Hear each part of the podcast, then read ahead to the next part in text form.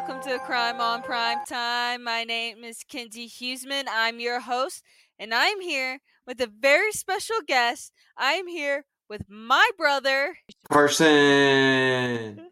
Hey Carson, how you doing? I'm good. How has Even though it's late. I know, I'm sorry.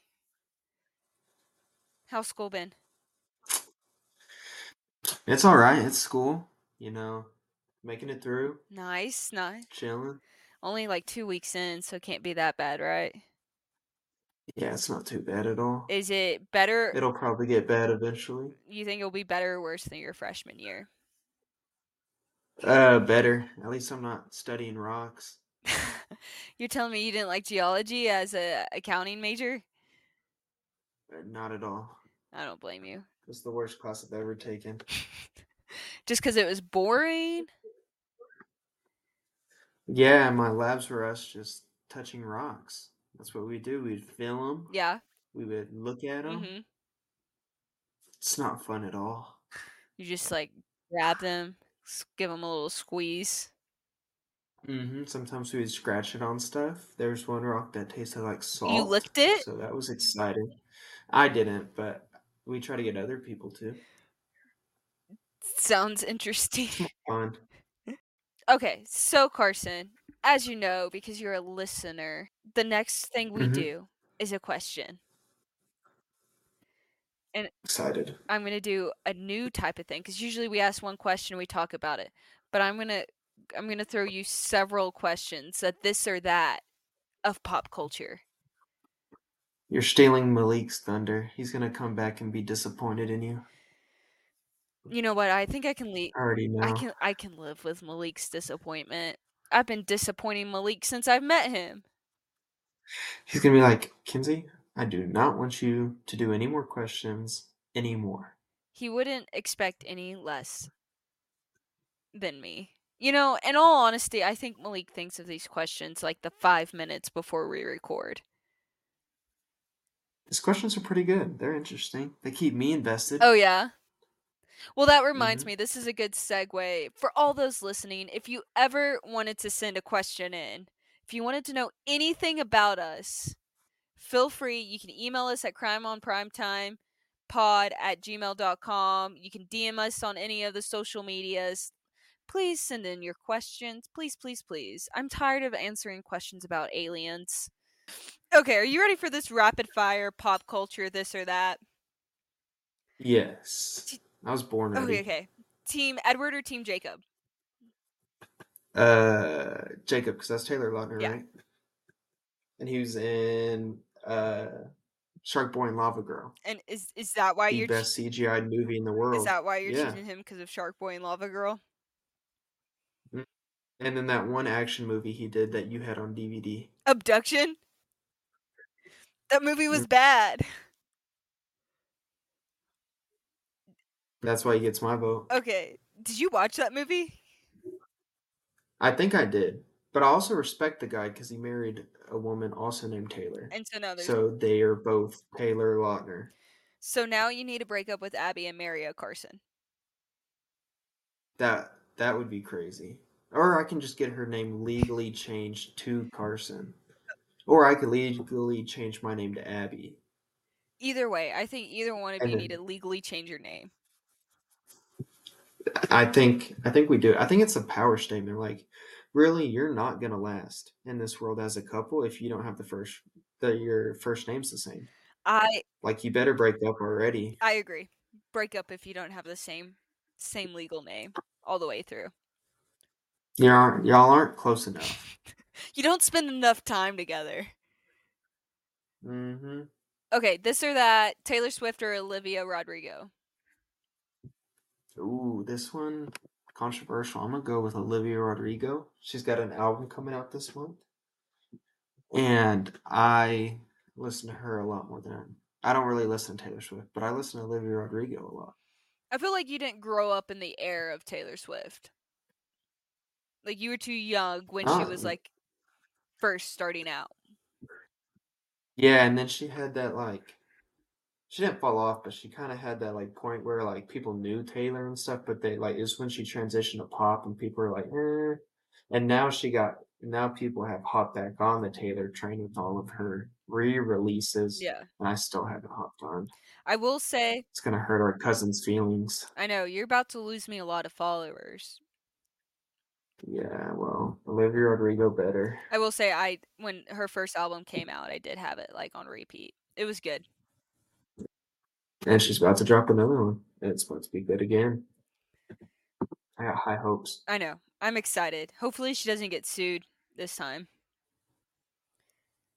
Mm, it's okay. You know what? She probably is gonna make enough money to pay for the. Honestly. This or that DC or Marvel. Are we going movies or comics? Uh movies. Because there's movies. Oh, uh, MCU all the way. DC's really bad. I didn't watch The Flash. I boycotted it mainly because the bad guy was General Zod for the third time. Out of like the eight movies they made, General Zod was in his third one, and he is not that great of a villain in my opinion. So DC really screwed it up. MCU a lot better.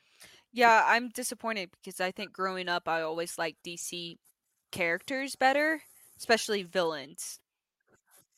But the Mhm. movies are just so bad they haven't made a good one. yeah, Shazam one was all right. I don't even see Wonder it. Woman one was great. Wonder Woman was Yeah, great. Wonder Woman was good. The Suicide Squad, the newest one, amazing. Yeah, but I hate that they redid the thing but kept some of the characters so close. I was perfectly fine with it because the original was so bad. Will Smith was awful, but it was be- Will Smith was just awful in that movie. I did not like him in that movie. I didn't like that movie in general. Yeah. Uh, They just haven't made any great movies lately. No, not at all. But the Batman, which is not part of the universe, but still a DC movie, is amazing. Yes, with Robert Pattinson. So good. Mhm. That was good. And the Joker was good. The Joker was and the Dark Knight too. was good. I just love me some Chris Yeah, Nolan. That one came out a long time ago, though. It's not that long ago. I was like six or five. When the Dark Knight came came out. out, Oh, maybe not. Seven. No, I was like, it's like 2011, right? were you seven in 2011? Mm-hmm. God, Born in 2004. you're so young. Dean. Okay, last one. This or that. Tom and Zendaya, or Ryan Reynolds and Blake Lively. Oh, I thought you were gonna hit me with the Timothée Chalamet Kylie Jenner. Kendall Or Jen Ken- or Kylie Jenner. I don't know which yeah. Jenner he's dating, but no, I hate that. That's all publicity. Uh, There's no way that Timothée Chalamet is like that. They got caught smooching at the Beyonce concert. Well, everyone is smooching at the Beyonce concert. I wasn't. Well, you weren't at the Beyonce concert. Mm-hmm. You were Exactly. smooching at the Taylor Swift concert. Mm-hmm. Me and Taylor. You and Taylor. Yeah. No, uh ooh. I I mean I really like Tom and Zendaya. Zendaya. Sheesh. But Tom's funny, but also I like what Ryan Reynolds and Blake Lively post about each other. I think that's they're very funny. And also Ryan Reynolds is Deadpool, which is really cool. Yeah. I mean, the, So I think I'm gonna have to go with Tom. oh really? I think I will, because they're like younger and so more like fresh in like the The pop culture. like yes. I forgot that Zendaya dated Jacob El- Elordi, the Euphoria co-star. Scary. I forgot they dated. Yeah. Well, I would have Tom better. I would have to yeah, he like cheated on her. He cheated on Zendaya. Oh, that's crazy. I would never. Zendaya, if you're listening to this, I wouldn't. but also you would have to change your name to Zendaya. That's fine. Me and Abby, we've already talked. Okay. if Zendaya hit me up or if Tom Holland hit her up, we're okay with splitting apart. You're just okay with the breakup. You're just like, he's better than me. I Mhm. understand. Because I'd be like, you know what? It's Tom Holland. What am I supposed to do? He's Spider Man. I mean, I can't compete at that point. I would, I would honestly be more upset if she denied Tom Holland in this situation. I'd be upset at her too. Like, wow, she really has terrible taste. And then you would be reflecting on yourself like, what does this say about me? It would just, it'd be a mess. I would Abby, for listening to this, please pick Tom Holland over me. I would have to go Ryan Reynolds, Blake Lively. I think they have the cutest relationship. I think they got more like genuine chemistry too. And they're both so I mean, Zendaya and Tom Holland, but they're just so Ryan Reynolds and Blake Lively, Lively are like the perfect match. They're both so good looking And they're and funny. they're funny and they're genuine. I like that they keep their kids out of the media. Mm-hmm. And Ryan Reynolds just bought a soccer team, and like Ted Lasso did, basically, he just like be- made it relevant. That's epic. Yeah, I never watched Ted Lasso. It's really not like Ted Lasso, but they just both play soccer. Okay, so the only common denominator is It's they both play soccer, and this one guy makes the team good again. Basically, that's that's the connection I made, but it was very vague. I was hoping most listeners didn't watch Ted Lasso, but knew that it was a soccer show, and they could be like, "Yeah, yeah, no, he good analogy." that's essentially what I did. hmm See, it works. If you say it confidently, and they will, it, the viewers will believe anything. You can make up an entire episode of Criminal Minds, and the viewers wouldn't even know. You could be like, "Yeah, and the, the murderer fell in love with Hotchner," and people would be like, "Oh, I didn't, I don't remember this episode," because you made it up. Okay, but you know I think you should try that. you know who would call me out is mom. Because mom has Oh, yeah. seen all of these listen, I do a random number generator and uh, and sometimes I'll be on the phone with mom and we'll be talking about my podcast and I'll be like, "Yeah, I'm do- I'm doing this episode of NCIS." Some random episode of NCIS and she's like, "Remind me what that one's about?" And I'm like, "Oh, it's about the gay soldier." Immediately knows she's like, "Oh yeah, I know which one you're talking." There has to be more than one episode about a gay soldier, right? Like they had to do more than one. And she They did it right after gay marriage was legal, so that they could say like, "We're good we now." did it. We did that And gay after that, thing. never brought it up. We're allies. We did Woo! one episode. And then they were like, "We don't have to touch the subject." Yeah, we're again." allies. We did one episode. We see? The funny thing about Mama's shows now is that every time I come in, we're eating dinner. She's like, "I need a new show to watch. I just finished the last ship," and I'm like, "Oh, for the sixth time?" She's like, "Uh, I think it's the seventh or eighth. And I'm like, "Oh, okay." So she watched it three more times this year. And then we're just chilling. I'm like, "There's a lot of good shows. There's Ozark. There's Breaking Bad." She's like, "Yeah, I think I need to start that show." And she never does. All she does is watch NCIS Los Angeles. Somehow that show's still going on. She's watching NCIS. She's watching all SVU. And I'm like, I come back. She's like, ah, you know, the writer's strike. There's nothing to watch. And I'm like, She doesn't watch the streaming services. She doesn't utilize the streaming services because mom used to love the show ER. And ER is streaming on Hulu. And mom never finished ER. And so I went back and I watched it because I remember you weren't born yet, but I like watched it with them until I saw the episode of the guy's arm get chopped off by a helicopter and then I had nightmares and then they were like, "Yeah, maybe we shouldn't let her watch ER as a 5-year-old." um and I, but I like as a kid I always had a crush on Dr. Kyle. So I went back and I watched ER as an adult and mom was like, "Ah, maybe I should go back and rewatch it. I was like, it's on Hulu. You can anytime you want. Never did. And she watches all these cop shows, uh, and like she has to watch the episodes that are on. Like she doesn't really have a choice because it's on live television. And I'm just thinking, like, wow, it's crazy that these are probably on a streaming service, and you can watch whatever episode your heart desires. She's like, no, I have to watch the one that got recorded on Saturday because that is the episode. Okay. So I guess we should just get into our episode for this week. So we watched Criminal Minds. And Criminal Minds is a big deal in our family Big deal. because that's that was that was our family time. We would Criminal Mhm. Minds the new episode came out on Wednesday. We would go to church, come home for church. We always had to come home real fast, couldn't stay behind talking too long because we had to shower real quick. And we all went into mom and dad's room to watch Criminal Minds, the new episode. I always thought it was funny that like we were at church, giving our hearts and souls to God, and then coming home and be like, "Let's watch these people get murdered.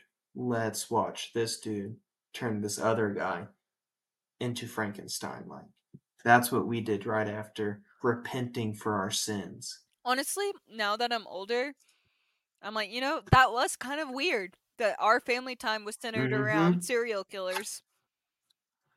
Mm-hmm. And for the longest like- time, I was scared.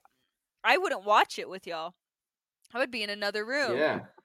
because I was too scared. And I was little watching it. I, I remember going back to like third grade class on Thursday, being like, I just watched the craziest episode of Criminal Minds, and all the kids would be like, "Oh, well, we watched a Dynasty," and I was like, "That's not even near Criminal Minds. What are y'all watching at home?" and then though there would be those like sexual ones, the sexual motivated ones, and Dad would like look at us. And I would do the face. Yeah, and you had to like cover your eyes, or he'd be like, but I would have my fingers open, like, "Yeah, he doesn't know." yeah, he was I'm like, don't catching a say, glimpse right now. don't say anything about this. Like, this is wrong. They like say a swear word, and he's like, "Y'all should never say this word ever." And I was like, "Okay." And now he gets on to me for for saying fuck on my podcast. It should be a Christian podcast. Christian. I tried my best.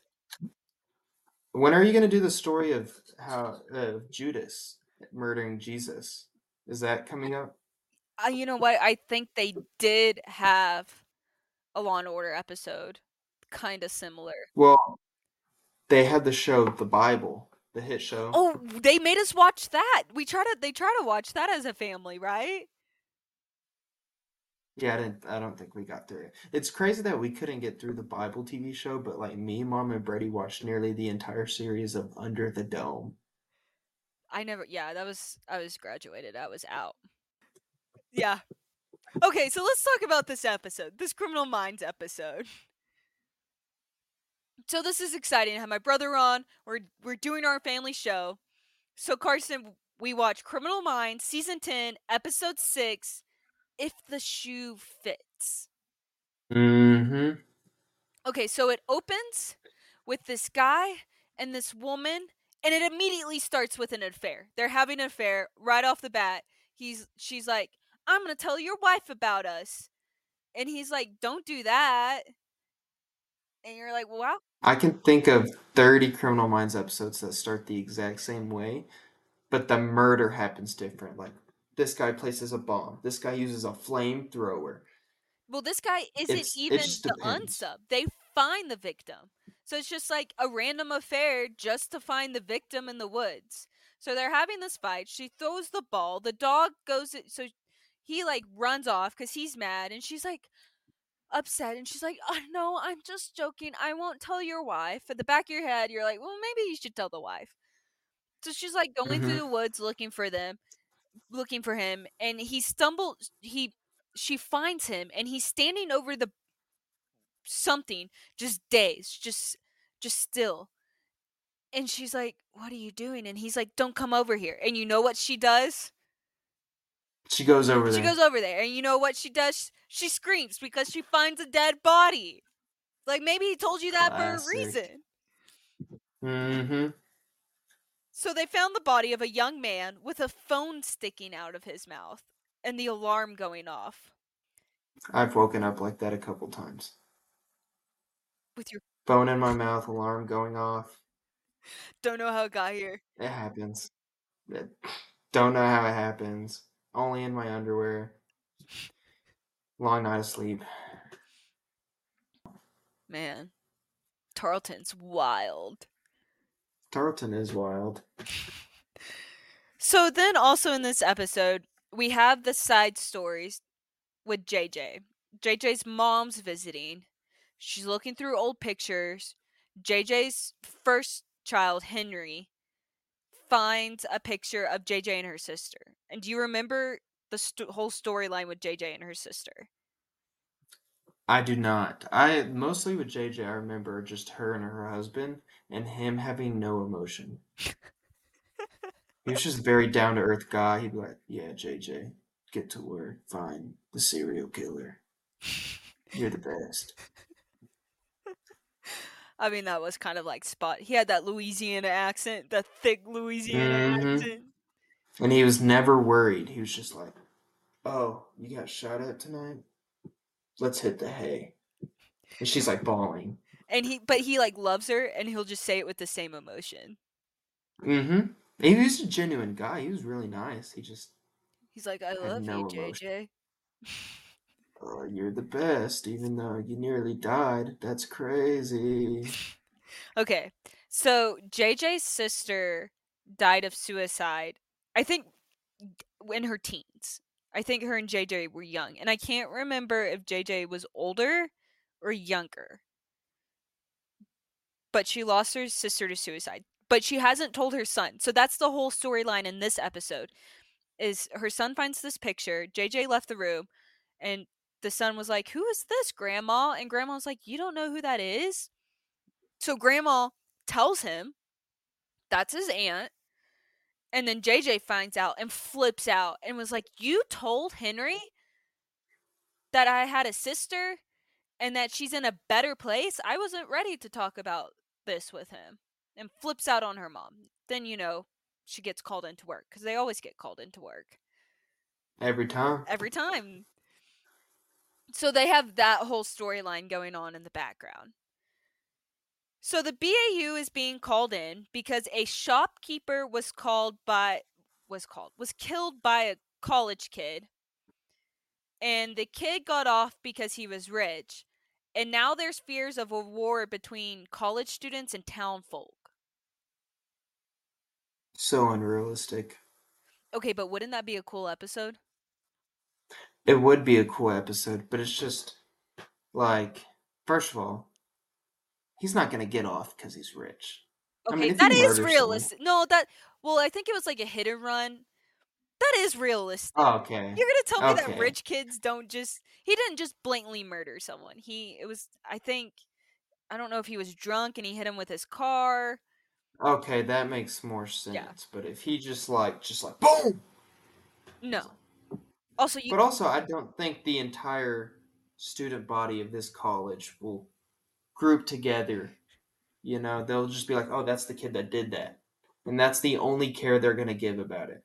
I don't know, but wouldn't it be awesome if it really if that kid had ki- did kill the he did kill the shopkeeper and the town folk were like, "Oh, let's get our revenge on the college kids." And they I mean, it would started be going cool. back and forth. I feel like this would be a cool comedy movie where they like go back and forth, go back and forth. Like they do something to the college kids, the college kids go back to. It's like Oh. it's kind of like Neighbors. Oh, one of those that's like super who's the who's the director that does the super gory for no reason isn't it like quentin tarantino his movies are gory for no reason and kind of like a comedy actiony okay so quentin tarantino needs to do a movie where the townfolk and the college students go back and forth killing each other hmm and then you have that watch it. one funny like Ryan Gosling and Gerard Butler from Nice Guy type duo trying to solve it, trying to get him to stop. That that wasn't Ryan Reynolds, was it? I think that was Ryan Gosling.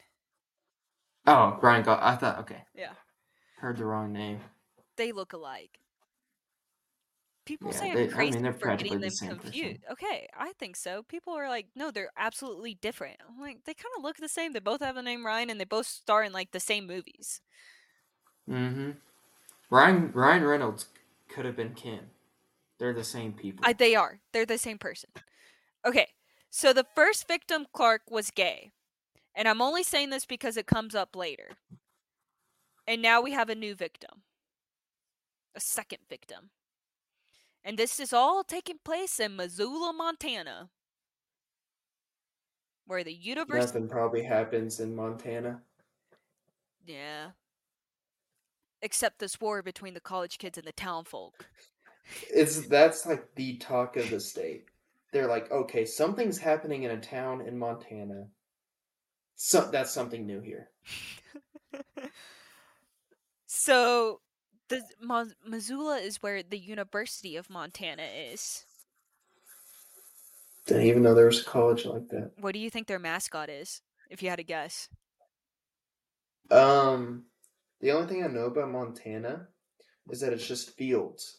So maybe like a tree The Mon- the, or uni- a deer. the University of Montana Deers. Mm-hmm. Maybe just like a piece of wheat. okay. Maybe like Buffalo. Bison, the University of Yeah. Montana Bisons. That would be cool. If you go to the University of Montana, now write in and tell us what your your mascot is. It's probably something dumb like the like the bull or like the dragon and stuff because they don't have anything cool in Montana. So they just have to make up like a mytho- uh, mythology creature. Okay, but a bull's Like- not a mythology creature. Yeah, a bull's not, but like they could be like the centaurs or the, Okay. That's that could be scary. That's a good one. It's but it has mascot. nothing to do with Montana. Eh, they they had to spice it up a little bit. Mm-hmm. Okay, so there's damage to the cars at both crime scenes. The second victim also had a phone in his mouth because you know, MO, it's criminal minds. They all have to be the same. Mm-hmm. There's Okay, so then we get to this part where they arrived at the police station in Montana. Do you remember who Kate was in season 10?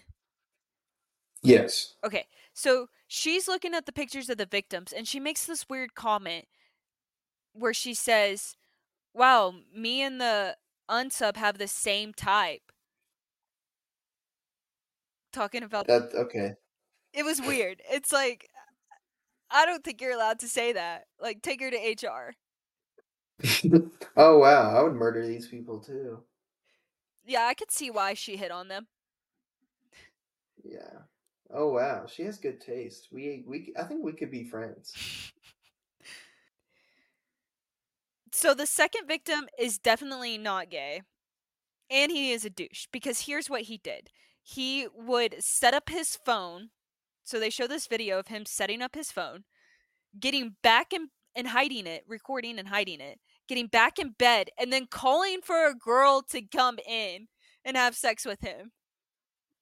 Yeah, that's crazy. So she didn't know that's an awful thing to do. she didn't know she was being recorded, and then he sent the video to his friends. Oh yeah, that's awful.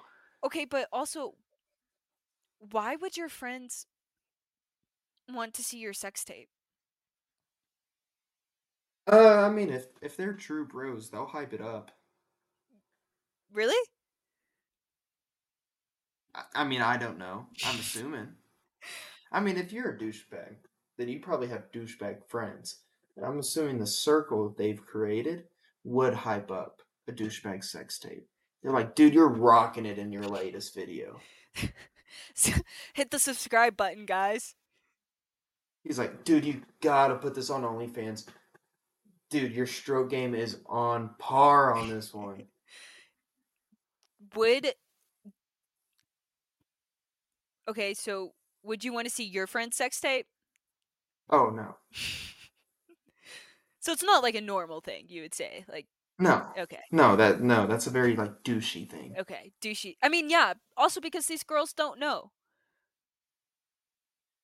Yeah, that's even worse. Yeah, it's just gross that you would then share it. Like I think that's such a high school thing to share pictures, videos with your friends. I think hmm by the time you go to college, you're like, yeah, I'll just keep this to myself. Then just don't need to see. It's just gross. It is gross. So he's not gay. Both victims were stabbed with garden shears and a weird puncture mark in their neck. Can you guess what the murder weapon is? Vampire. No. But there was that vampire episode. Oh. You remember that vampire episode?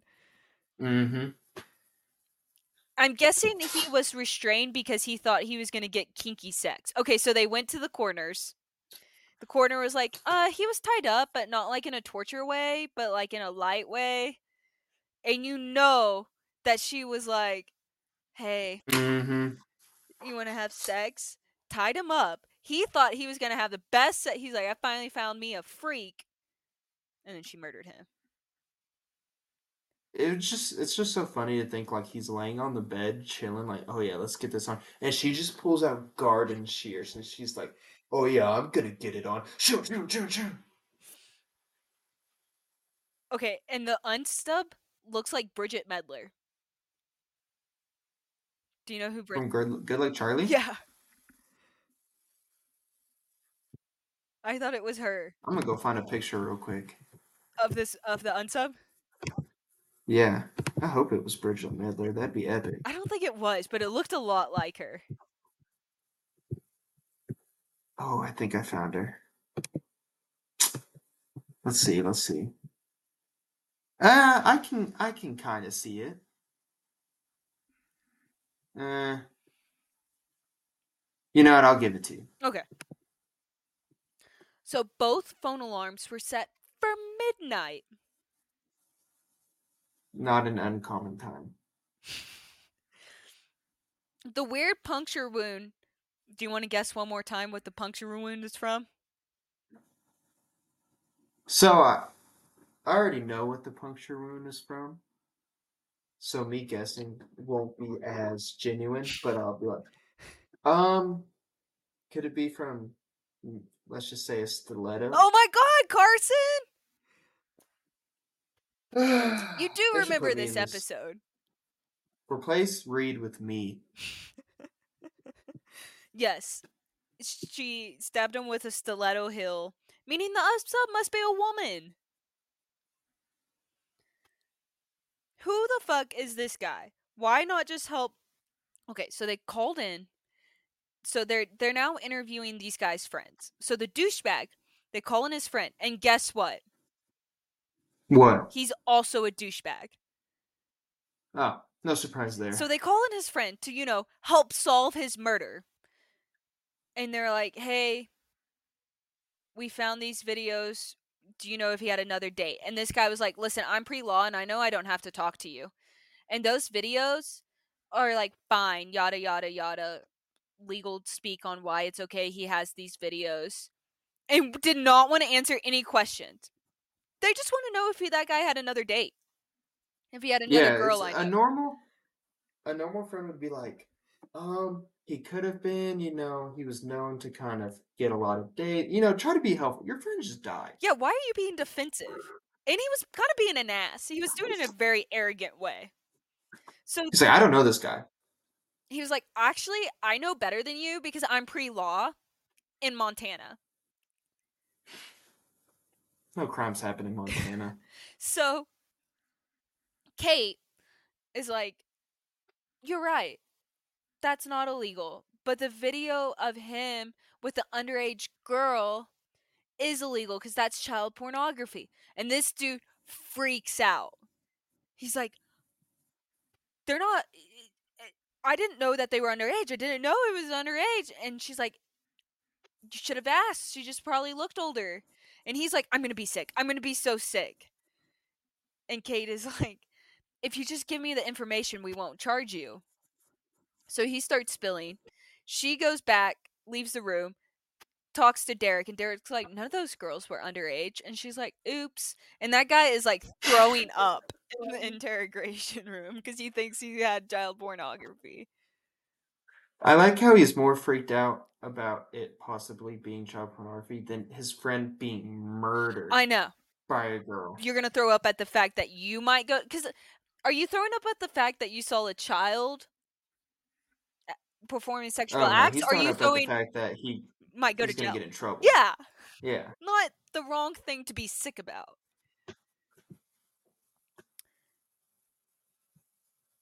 Also, who lets a practical stranger tie them up? Survival 101. Don't let a stranger tie you up. So the unsub meets an, her third victim in a park. They go on a date. And then the next thing we know, she has him tied up in her bed. She's very convincing. How do you get there? Survival 101. Talking to the masses here. You should maybe go on like two, three, four, five dates. Get to know the person before you're like, yeah, you can tie me up. That's such a compromising position. She must have unbelievable riz to be able to pull this off every single time. I'm thinking maybe she's a magician and she does a little thing where she pulls out all of the um the cloths out of her mouth and then the guy's like, "Oh, that's so cool." She goes, "You want to see another trick?" And then she ties him up on the bed.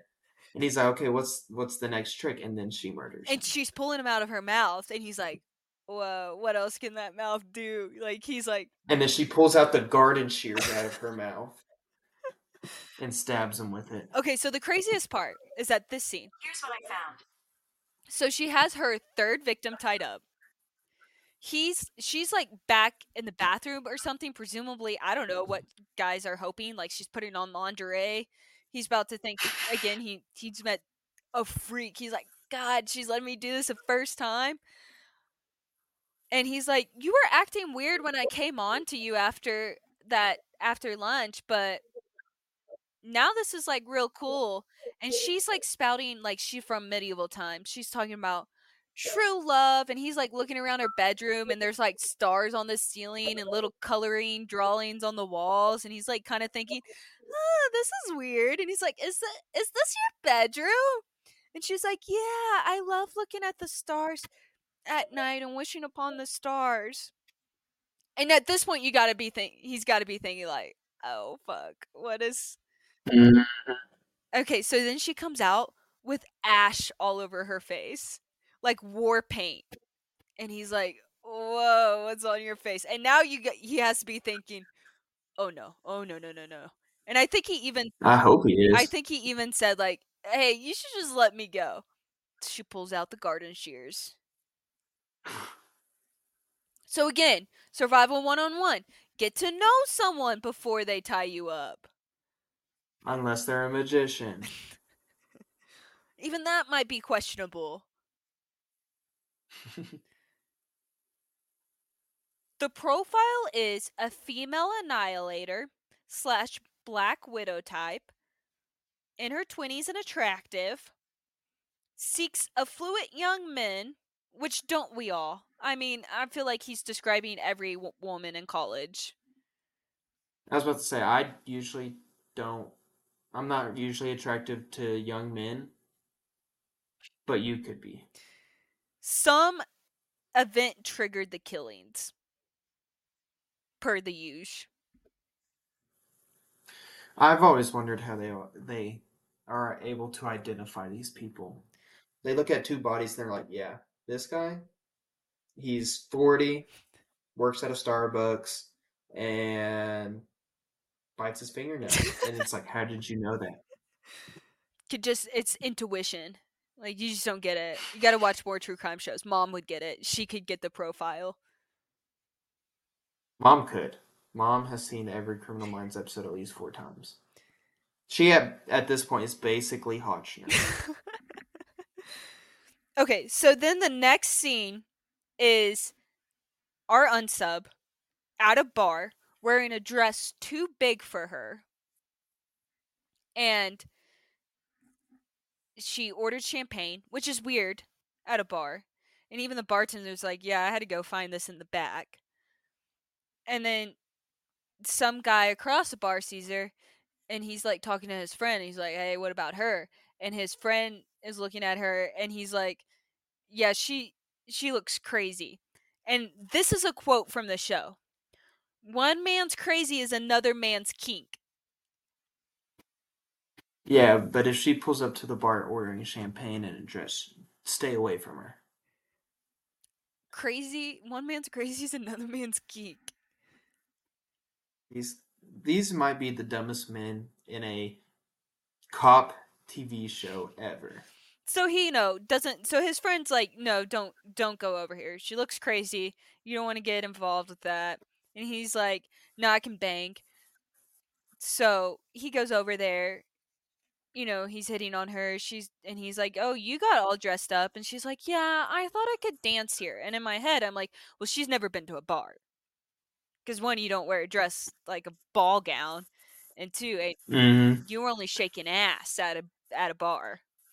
There ain't there's If there's no pole, you ain't dancing. So then they leave the bar and they drive into the woods. And my note here says she has to know that nine out of 10 times, if you get into a guy's car after a date, especially after leaving the bar, he's going to try to sleep with you. Mm-hmm. And this is why you drive separate to dates. So, survival 102, drive separate to dates. Leave don't leave the bar with him if you don't want to sleep with him. If you do want to sleep with him, then whatever. But she had so she they drive out into the woods. She's talking about love and all, you know, happily ever after, finding Prince Charming, yada yada yada. He's like trying to bang. And so he tries and she says no and he doesn't take no for an answer and keeps trying which like in and of itself like if you if she just would have left it there gone to the cops she would have been in the right He's the real criminal. because what he did was wrong this is what i'm saying this was black and white because it's like well he shouldn't have done she said no Mm-hmm. They're both in the wrong. She's still not in the wrong. because then he pushes her out of the car so at that point you could have just been like okay i'm gonna go to the cops i'm gonna report him he's an asshole take him to court sue him for all of his dad's money but instead he's trying to drive away and she comes at him with like this huge rock and hits him over the head through the window with the There's just some unrealistic things about criminal minds sometimes. You're telling me this girl grabbed an, a gigantic rock and threw it through the window? she didn't throw it she like out? hit him i guess his head was kind of out the window and she like hit him and he kind of like I'm sorry, but he's weaving that in real in real life. He's weaving. and then she stabs him in the neck with her heel and runs away so she had the opportunity to be in the right but once you take that rock to him and stab him in the neck you took it a little too far Mm-hmm. So then they piece together who their unsub is because they they figure out she's stealing the dresses from the dry cleaner she works at. Yada yada yada. So in the meantime, she's found her next victim, which is the dry cleaner, the boss, his son, who is Prince Charming, sweet as can be. He adores her. He goes to her house to say, "Hey, my dad's going to fire you because you keep stealing things." Um and he's like hey what are you doing? And she's like i'm cutting roses to take to my dad's grave because she's cinderella. And he's like oh i'll drive you to the grave. So they go to the grave and she's talking about you know love and like how her dad used to read her story times and this and that and they're having a good time and he's listening to her because he is prince charming and then he looks at the gravestone and he's like hey this is a gravestone for a woman that died in like the 1800s. And she's like, No, that's her dad. that's what she said. She's like, no, that's my dad. And he's like, no, I just think you have the wrong gravesite. Like, we should just go ask someone and find where your dad's gravesite is at. And she's like, no, that is my dad. This is his gravesite. I've come here all the time. This is my. And he's like, no, this is a woman. So she hits him over the head with the glass vase. Just for helping. So, you know, this is all happening. So now they're like, we've got to go. They've somehow put together they're at the cemetery and they're like, let's go get her at the cemetery. She's with the shopkeeper's son. They tracked his phone to the cemetery. So her dad wasn't dead. He's in jail. And they think he molested her when she was a kid. Ooh. So she's delusional, trying to make up, like recreate the story tells. She did. She was put in a foster home with a mom and step and sisters, so they got that part right. She might be Cinderella. They called her the Avenging Cinderella in the show. Pretty dope title. It is kind of a sick nickname. mm-hmm. So this is what they do to capture her. So she had left one of her hills in the victim. So Reid is Mr. Prince Charming, and he shows up and he's like, I saw you at the bar the other day and I fell in love with you. Is this your shoe? So she thinks she's Cinderella, so she's like, Oh my god, Prince Charming. And he's like, Come with me to my carriage, which of course is the police car. And I wrote in my notes that sh- he probably got her some nice bracelets too, you know, those handcuffs. Mm-hmm.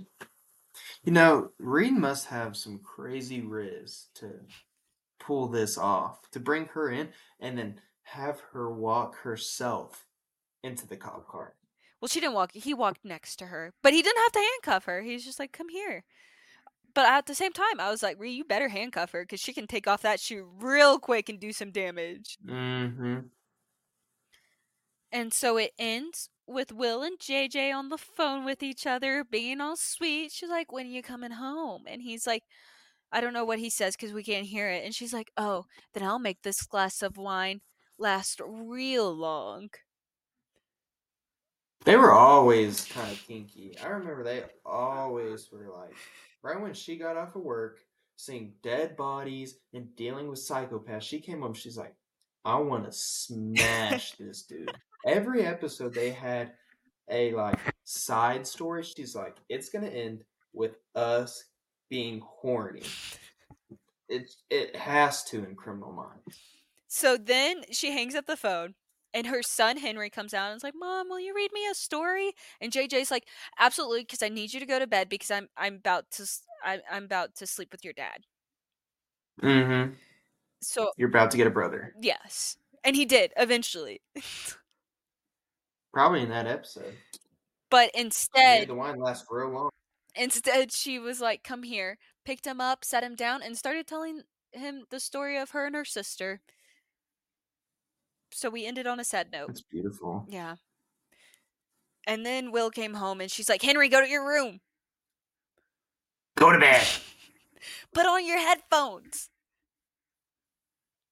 Gave him the soundproof room. Can't hear anything out of it. This is grown up talk.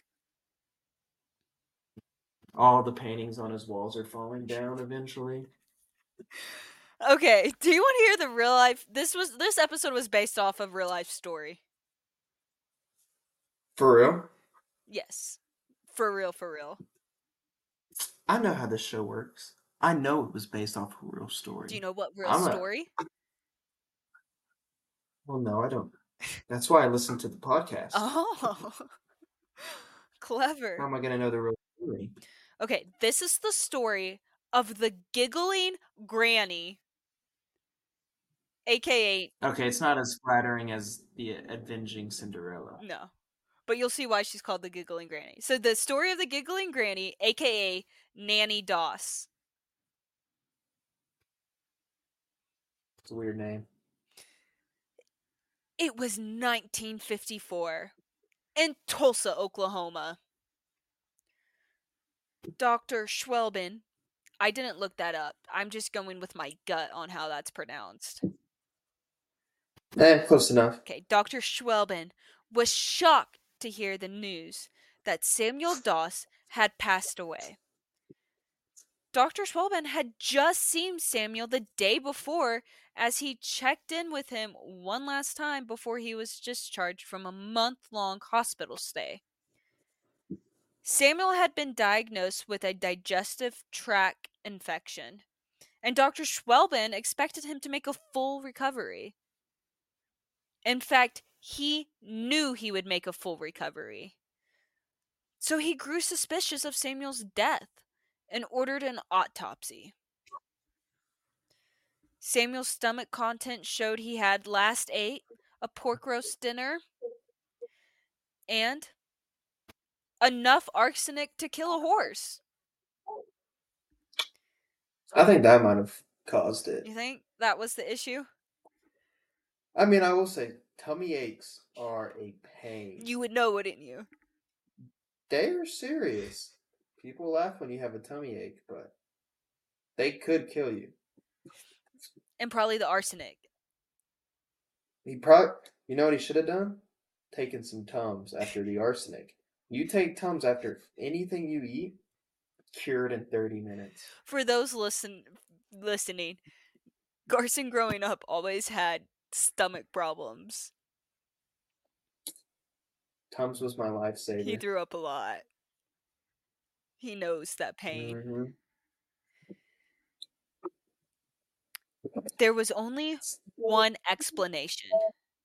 The only other person in the house was Samuel last night, his wife, Nannie Doss.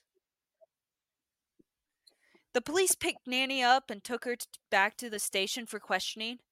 They asked her about the arsenic. At first, she denied knowing anything about the arsenic and played dumb, saying she didn't know how it got into Samuel's food. I don't know. It just I mean, it had to get there somehow. I mean, that much arsenic doesn't just fall from the ceiling. I mean, it could, I guess. I don't know. It just, I don't know how it got in there. It just appeared. it's part of the instructions. So, this whole time that they're questioning her, she's fumbling around with a romance magazine and like thumbing through it and messing with it. So, the police officers took it away. I didn't know you were allowed to just bring in your romance magazines to an interrogation. You know, there's one other person that I think of that would bring like a romance novel into an interrogation. Mimi. Mimi, yes. She'd bring one of the ones with uh no, I forgot his name, but it's the the foreign guy who's always like Fabio. partly shirtless. Fabio, partly shirtless, with like a woman holding his chest and him looking out into like the distance. And she she would be the one to bring that into an interrogation. She would. She would just be like, How long am I going to be here? Oh, a while. Okay, let me grab my book. Mm-hmm. But the officers took it away. So after hours and hours of questioning, and with a promise that she would get her romance magazine back, Nannie finally confessed. She confessed to killing her fifth husband, Samuel Doss, and she confessed to killing her fourth husband, Richard Morton, and she confessed Oh, she's got a track record. she's going to confess to killing her third husband, Arlie Lanning. And she confessed to killing her second husband, Frank Carlson. The entire time she was making this confession, Nannie was giggling. Oh, that's creepy. Did wait? So did the first husband just get off scot free? Yeah, he lived. Like, did he just avert? He just Oh, left. lucky man. I think it's funny that they're probably in this interrogation, and like she confesses to the the most recent one, and they're like, "Yes, we have her," and she's like, "Well, and my fourth husband, and my third, and they're like, "Oh, geez, oh, Yeah, they were just not oh, geez, like you don't have to keep going." And she's like, "Well, my second one also." And then they're like, How many people has this lady killed? So she can go all the way through the interrogation. When they asked Nannie why, all she had to say was, quote, I was searching for the perfect mate. The real romance in life. However, however, the police started investigating Nannie and her claims. They realized she didn't just kill these four men, but potentially seven to eight other people, mostly who were relatives or family of Nannie. Let's get into it. Nancy Nannie Hazle was born in 1905 in Blue Mountain, Alabama, to James and Lou Hazle. Her childhood wasn't the happiest. James, the patriarch of the family, was very controlling and abusive. He considered Nannie and her four other siblings farmhands more than actual children. So much so, he often pulled them out of school for the day to help on the farm. Nannie eventually dropped out of school at the at, in sixth grade to work full time on the farm. But it's okay because she had some relief from work. Her favorite hobby was reading her mother's romance magazines and the Lonely Hearts column and dreaming of meeting her Prince Charming. Do you know the Lonely no. Hearts column? Okay, so back in the day, before they had Tinder and Hinge and all of these things, the Lonely Hearts column was Tinder and Hinge and all the dating apps. So men and women would write in personal ads to these magazines or newspapers and kind of describe themselves and say who they're looking for in a partner. That's, just at all with them having magazines back then. That's the thing I can't get over. I don't think they had magazines that they could do this with. They're still being pulled by horses, right? In 1905? Yeah. Oh How do they oh, got magazines? Maybe that's what they called newspapers. They probably weren't plastic like you're but thinking. Still, I'm just impressed with our ancestors. You know, they don't get enough credit. Yeah, with they're impressed with their form mm-hmm. of Tinder. I'm glad they were still getting out there. Right in the Yeah, for the whole world mm-hmm. to see. They're like, please, please someone get with me. And they just put it in the town magazine. It wasn't just the town, they sent oh, it gosh. out anywhere. People across state were like, This guy is desperate. Across the nation. Finding Prince Charming would be difficult with a strict father like James. He wouldn't allow his daughters or wife to wear makeup or attractive clothing. And he forbade them from going to any social gatherings, even youth church gatherings. So, you know, she really was not meeting mm-hmm. any guys. Before we move on to Nannie's many marriages and murders, we have to talk about one last incident in Nannie's childhood that could explain this killing spree later in life. When Nannie was seven, she was on a train to visit family in Alabama when the train abruptly stopped and the chairs were metal, so she came careening forward and hit her head against the metal, metal chair in front of her, giving her a head injury. And she said later in life, she said that this would cause like blackouts all throughout her life. And there's like scientific, I don't know if it's scientific, I don't know if they've just like profiled all of these like actual serial killers, but like one common denominator between serial killers is a head injury. Like, what's it? What do football players get? Like CTE? CTE.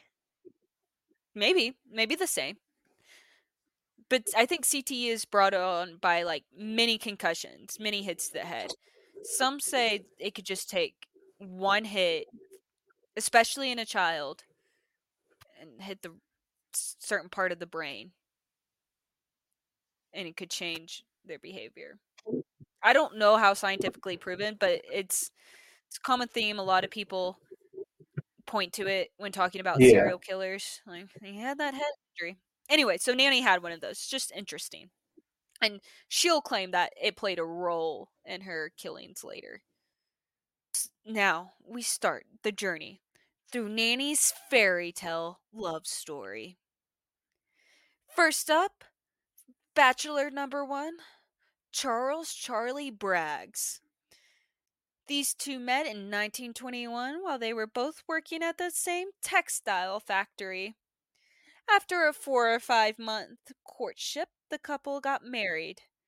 At this time, Nannie was only 16, and marriage was not the fairy tale she had expected.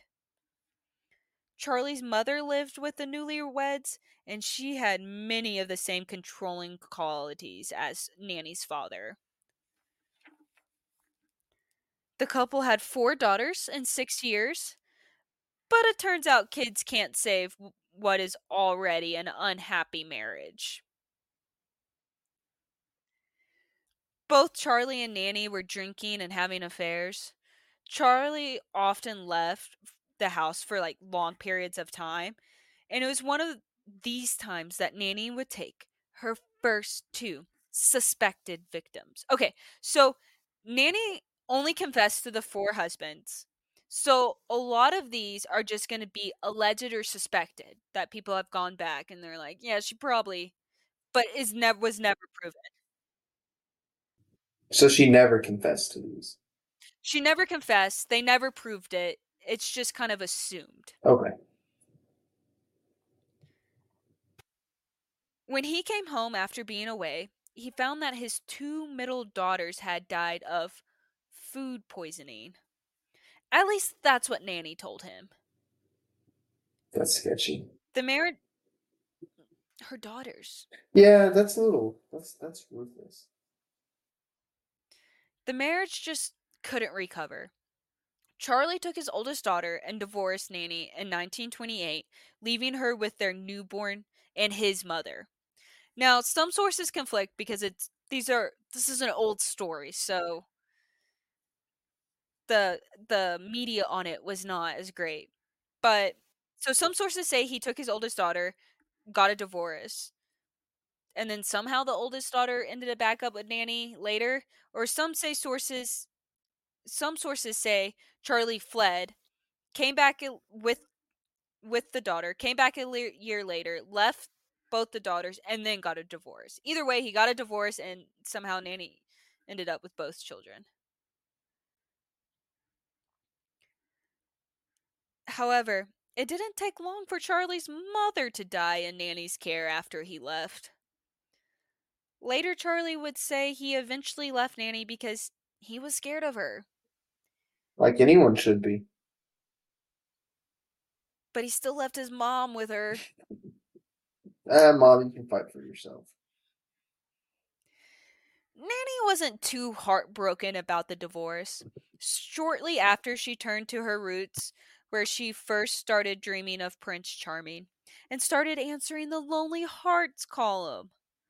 Soon she was regularly exchanging letters with Frank Harrelson, who lived in Jacksonville, Florida. See? She was in Alabama, he was in Florida. She found Lonely Hearts were nationwide. Two sketchiest states to get together right there. An Alabama person responding to the Florida person. Then in 1929, one year after her divorce, Nannie married Frank and moved to Florida. But as you could guess, this wasn't happily ever after either. Frank was a physically abusive alcoholic who had been charged with assault previously. I guess he forgot to mention that in his Lonely Hearts ad. Oh wow, he didn't say like loves women, loves dogs, and loves beating. I guess not. I guess he failed to mar- mention that. Just went over his head. Despite yet again not finding Prince Charming, Nannie stayed with Frank for 16 years. Gosh. In the 16 year span, her daughters with Charlie grew up and started their own families. This is where Nannie would claim her next two victims. Mel- allegedly. Melvina, Nannie's oldest daughter, gave birth to a son Robert in 1943. Then again in 1945, Melvina gave birth to a baby girl.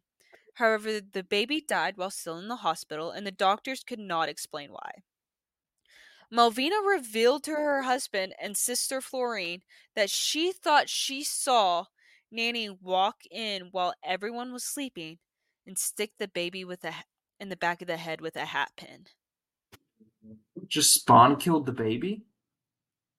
That's not cool. But Melvina was groggy. She had just given birth. I don't know if they had drug good drugs back then. So she was out of it and she was kind of like I don't know, maybe not. Maybe that's not what I saw. Maybe she just held the baby. Maybe she wasn't there at all. I don't know, but I just thought I saw something. Her husband and Florine confirmed that they saw Nannie playing with a hat pin while waiting in the waiting room. And they didn't think it was concerning. I don't know if you would. The baby wasn't dead yet. What what's a hat? I don't know actually. Okay. Viewers, I think they used to wear them in their hats. It was like a decoration. viewers, if you know what a hat pin is, uh, send a picture to the DMs of the Twitter account of Crime on Primetime. We want to know what it is. We want to know what it is, but Mimi would know. specifically, don't send any text. Just send a picture and send it to the DM of the Twitter account. Very suspe- specific. Mhm. The next death, the sources conflict on the logistics. Some say six months month after the baby's death. Some say a few years. Melvina left her son Robert in Nannie's care. Not a good idea. Some say some sources say well they make it sound like some sources make it sound like it was just a getaway and Melvina was like I'll just be gone for the weekend. Some say it was because Melvina left her husband and then was seeing the soldier and Nannie didn't like the soldiers so she so Mel they got in a fight and Melvina like left. Dipped. I don't know which one is right, but either way, Robert was left in Nannie's care without any other supervision.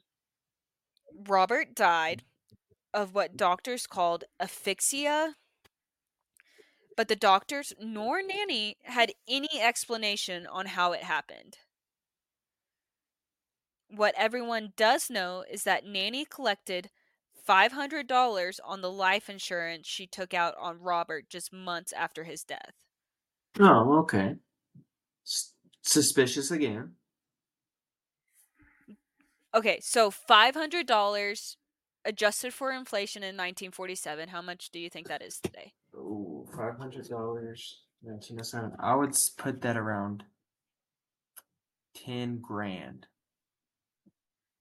It was $6,854.06. I was in the ballpark. You were in the Business ballpark. major right So you might be wondering about Frank and if Frank survived being married to Nannie. Well, on September 15th, 1945, Frank came home drunk from a night of celebrating the end of World War II. And what's a better way to celebrate the end of war than drunken sex with your lady? It's probably what eighty percent of Americans did that night. So Frank demanded sex from Nannie, Ooh. but Nannie said no. This caused Frank to punch a hole into the wall, which scared Nannie into giving him sex. Oh. The next day, Nannie put rat poison into Frank's liquor bottle, and he was dead by he and he died that night at the age of 38. That's intense. People suspected it was food poisoning, and Nannie bought a house and land near Jacksonville with Frank's life insurance. I'm I'm just I'm just wondering why people I mean that these are two kids and a husband that died to food poisoning. No one's scared that she's just an awful cook. I mean, three people in her life Well- supposedly died of food poisoning. They're not thinking like maybe she shouldn't be in the kitchen. no one's connecting them. She could have just like not told Frank she ever had two middle daughters. Poor Frank. No one's making the two different states too. Nannie laid low for a few years, but in mm-hmm. 1947 she popped up again, this time in Lexington, North Carolina, after answering a Lonely Hearts ad for Arlie Lanning. The two were married in just two days of meeting each other for the first time. Yeah, that's not concerning. It's good. I mean, some sources say three, so like. Oh, you know, okay, then that's wrong. It could be three. Yeah, yeah. Some would call this love at first sight. But love must have been blind that day because Arlie, like Frank, was a drunk. Not necessarily abusive like Frank, but a womanizer. All the same, this still wasn't Nannie's Prince Charming. In 1950, three years into marriage, Arlie died after being in pain for days. Because Arlie's alcoholism was widely known and the flu was going around, doctors chalked up chalked up Arlie's death to flu and alcoholism. So essentially they were like, well, he's an alcoholic, so his liver, kidneys, all of that is already pretty much shot. So he got the flu and just couldn't fight it off because the alcoholism made him so weak. Man, she's getting lucky with these murders, man. I I've just noticed that not a single doctor has diagnosed any of these people correctly. No.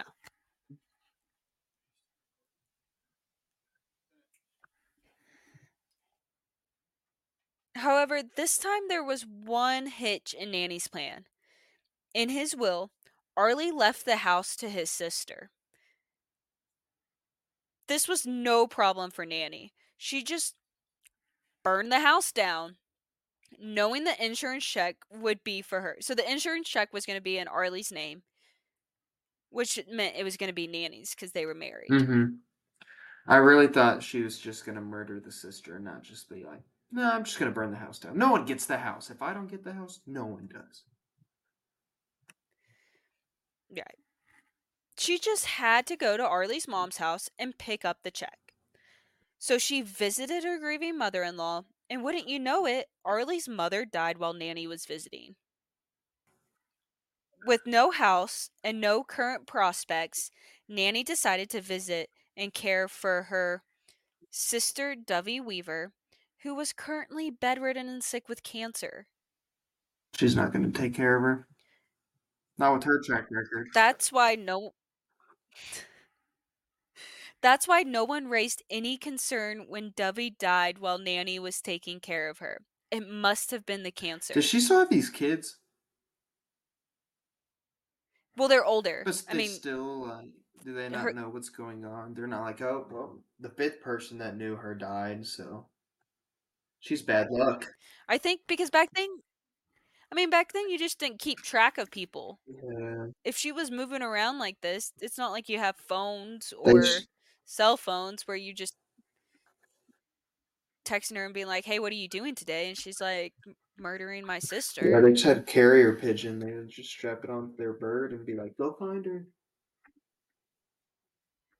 Yeah. So it was easy to just move about with no one really knowing. And because a lot of these people had her sister died of cancer. I mean, or had cancer. It was not Yeah. That guy was an alcoholic and the flu was going. I mean, the, it made Mhm. sense. Despite being almost 50 and three unsuccess- unsuccessful marriages deep, Nannie was still determined to find love. When would you give up?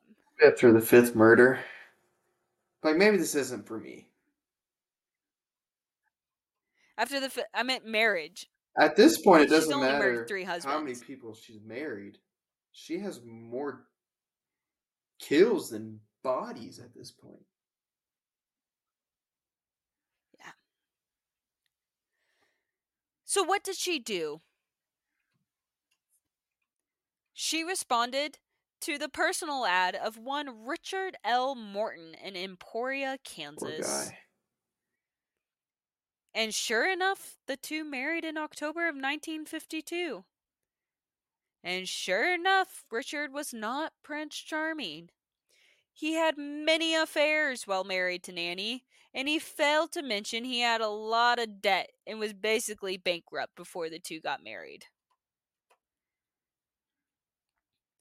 But Richard was spared, at least for a little while, because all of Nannie's attention now turned to her mother. Nannie's father had already passed away, thankfully not by Nannie's hand, and her mother had fell and broken her hip and just needed a little bit of help as she recovered. So Nannie, being the loving daughter and the best caretaker, agreed to look after her mother. R.I.P. However, however, within three months of this ar- agreement, Lou Hazle fell ill and died in 1953. Could have called that one. And lo and behold, Richard Morton died three months after his mother in law from the same illness. I've always wondered how easy it Before- is to get away with murder at this time. Because you could just say it was like smallpox or something, you know? You could just be like, oh, well, they fell off the bridge and stuff, and everyone's like, oh, okay, classic. Classic John and stuff. It must have been really easy to kill people. And get away. Well, especially if you're like hurt and you're just moving Mhm. everywhere, you're not in the same spot because it's not like all of these states are talking to each other. I mean, yeah. It I'm sure there was like so many unsolved murders. And it's crazy because if you listen to people that go over like court cases and like investigations that were actually solved or looked into, it's crazy because it's it's basically a circumstantial circumstantial case. Unless they find the murder weapon and they're like he bought it, they're not Mhm. solving it. Or it's like we're pretty sure it's this guy, but we have no DNA.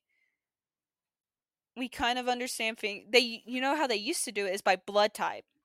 They're like, this blood was type A. He has type A. He must have done it. Must have been him. That's a terrible way to do it. That's all they had back then. Those people with the O's really got screwed.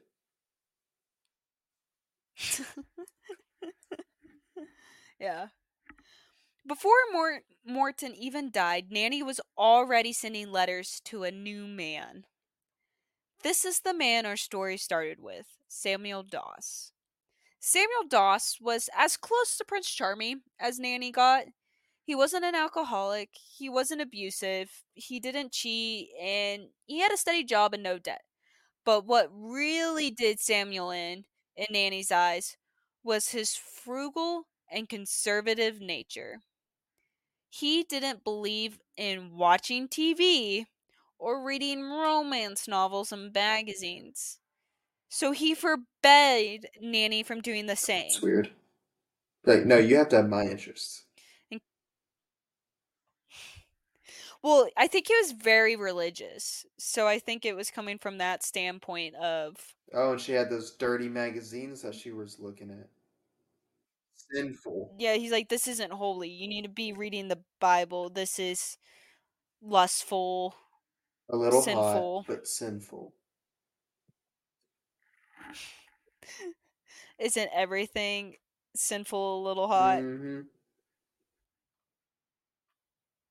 That and the two life insurance policies he made Nannie the beneficiary of. So he, you know, he had his two life insurance policies.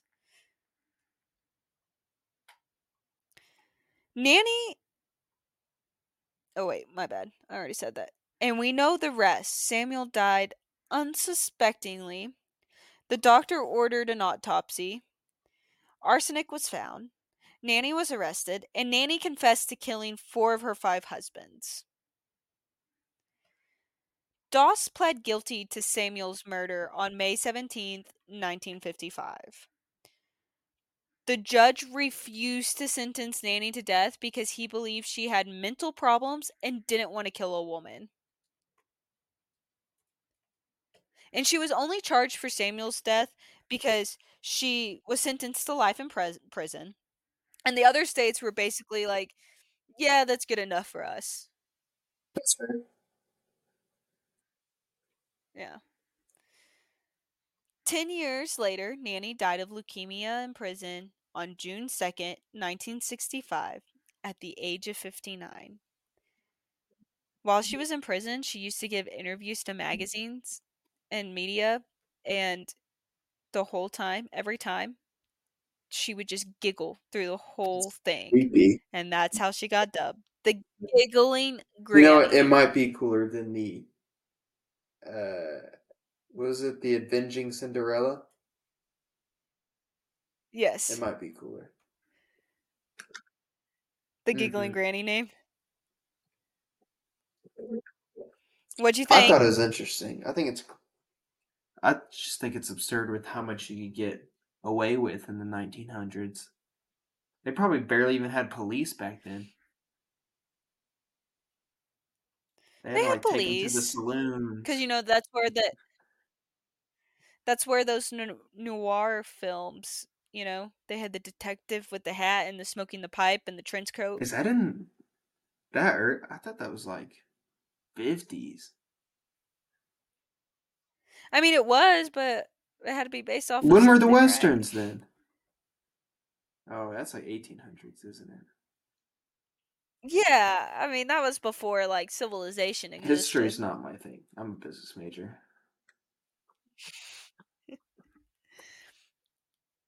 All right, similarities and differences. They both had a, a weird thing with romance. You know, romance is important, but like when you make it your life, you're a little too weird and a little too attached.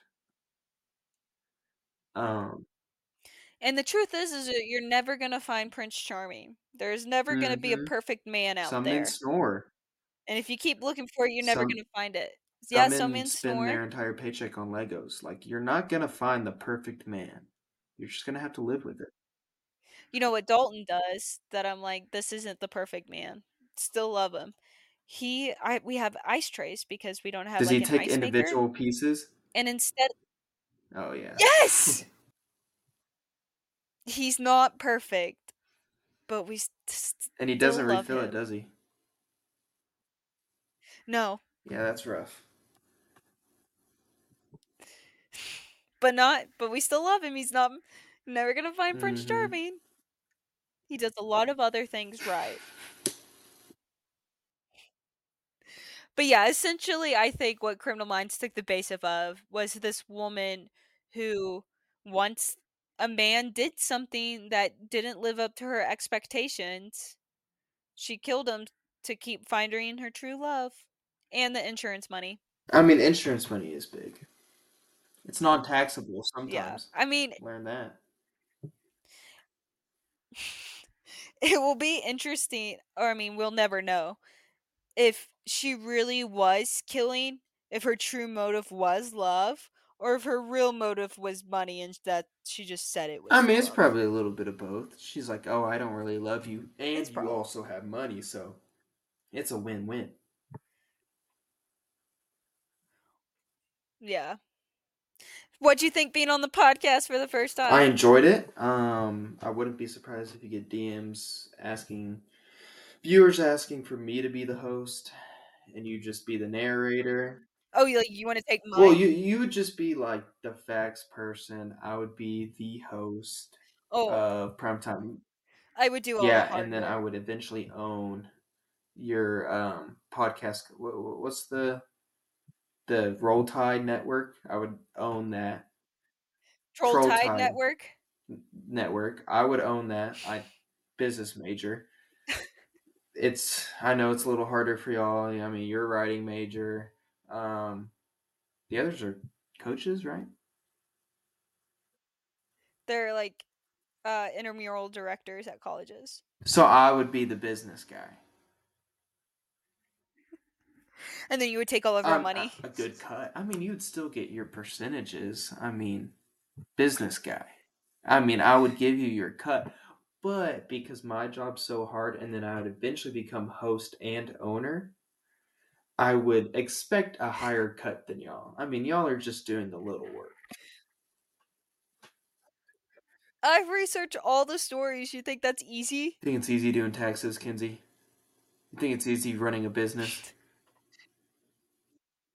How are you gonna get ownership? Um. Well, I'm not going to tell you because then you're going to try to like step in, stop that from happening. But do y'all even have a business plan? Oh, okay.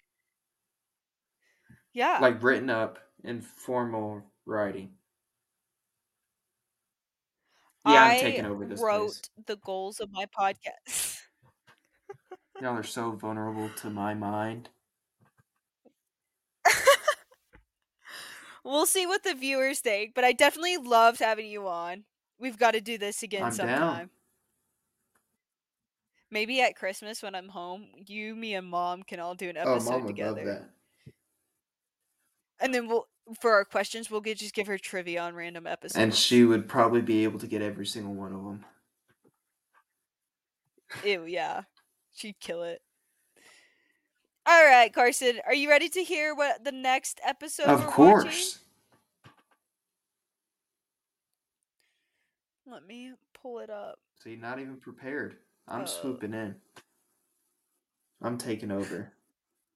You you can't steal the my Carson podcast. Tide Network coming coming very soon. Crime on Carson time. Carson. All right. Do you want to take a guess at what we're watching next? Um Hawaii Five O. How did you know that? I'm the best. I'm the best. Your your your whole thing is right. predictable. Y'all need me. It's not. It's literally a random number generator. I don't even predictable. know. Statistics. Business major. Statistics. All right, we're watching Hawaii Five O, season ten, episode thirteen.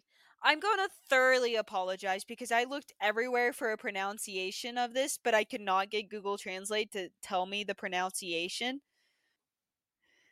And with that, I'm your host, Kenzi Huseman, at least for now until Carson apparently takes over. And this is Crime on Prime Time, and we are signing off. Bye.